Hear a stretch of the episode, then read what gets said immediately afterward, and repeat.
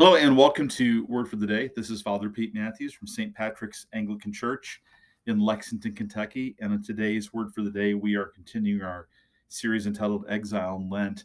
And I want to think about Israel being sent into exile. And if you know the story of the Old Testament, um, God um, made covenant with Israel and required them to obey his commands. And, and the heart of that meant to worship him and no other gods and then flowing out of that worship and love to o- obey his other commands.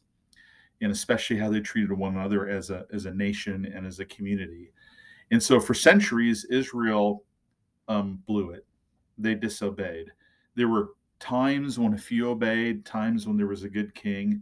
But for the most part they worshiped the gods of the nations usually in addition to worshiping god. So they worship yahweh and they worship idols.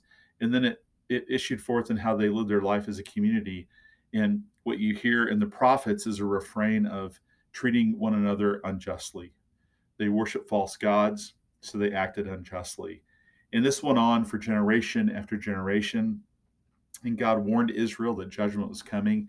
Even in the Torah said, hey, you you won't be faithful, and, and eventually you're going to be taken into the nations. So God is an act of discipline and, and really punishment he took Israel into the nations. The, the northern 10 tribes, um, which had split off from the whole 12 tribe confederacy after the reign of Solomon, they were taken by the Assyrians and basically assimilated and never returned.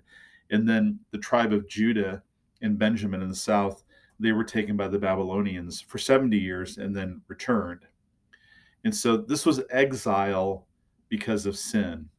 And one of the ways you can think about the coming of Jesus and the coming fullness of the kingdom of God with him is it's rooted in the Old Testament story is that he came to put exile to an end. So Israel had returned to the land, but they were still reigned by the Gentiles. And when God promised to end exile, he said he'd send Jesus or he'd send the Messiah and he would reign all nations through Israel. And so that hadn't happened yet. So, in a sense, they were still in exile and they understood themselves with the Romans reigning is still there. And Jesus came to end that exile. But as you know and I know, he didn't end the political exile, he ended the more profound exile of the bondage of humanity to sin and our exile from our home with God through sin.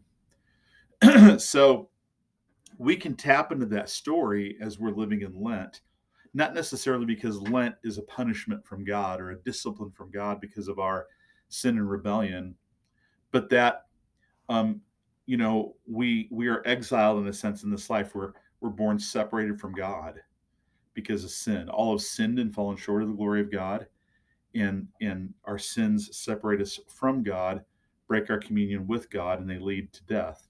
And so the human condition is a condition of of exile and so we kind of enter into that meaning and that truth in Lent to remind us of our need for a Savior. That it's because of the exile of sin that Jesus was was conceived, born, lived, was put to death, rose again, and ascended, and one day will return and bring the fullness of redemption through all creation, both um, visible and invisible. And so Lent gets us ready for the high point of God's redemptive work in all history and in all eternity through Holy Week by going into Lent and going into an experience of a kind of exile. And we, we do small things really relative to what it could be. Maybe we fast from something, maybe we add different prayers, maybe there's a tone in our worship that's different. But it's all meant to remind us that we have a need and we have a need for a Savior. And so it's healthy to remember our own sinfulness. There's kind of kind of two extremes on this. One extreme is sort of what what I might call sort of a kind of worm theology that's like I should just constantly wallow in my sinfulness. And there's a way of doing that's really um, kind of never takes hold of God's grace and never rejoices that we're forgiven and that we have new life in Christ. And so we we have no sense of transcending. We just see ourselves as icky and ucky. And in some extremes that we're just just evil from top to bottom. That's the one extreme that's wrong. The other extreme is sort of like, hey, Jesus took care of that. Never need to think about it again. That's never part of your story. And that's an error in two ways. One is um, we still struggle with sin. And God points that out to us not to be an ogre, but to help us be healed from it. But also, you know, you can't really appreciate the depth of your salvation until you know the depth of your problem. And so, as we, we grow in Christ, we often grow in, a, in an awareness of our sinfulness. And I think the Holy Spirit allows that so that we can appreciate more and more the wondrous grace of God.